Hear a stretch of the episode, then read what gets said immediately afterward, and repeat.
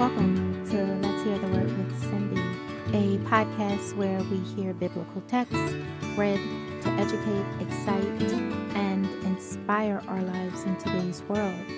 Today we will be reading from the book of Psalms, chapter 47. Psalm 47.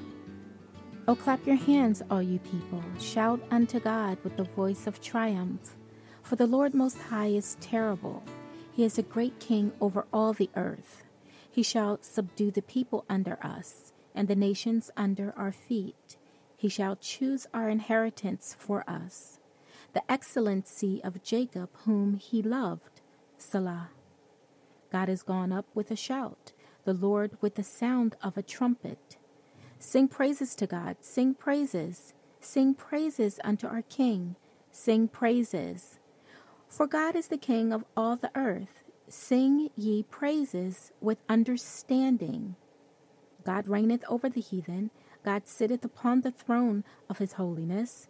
The princes of the people are gathered together, even the people of the God of Abraham.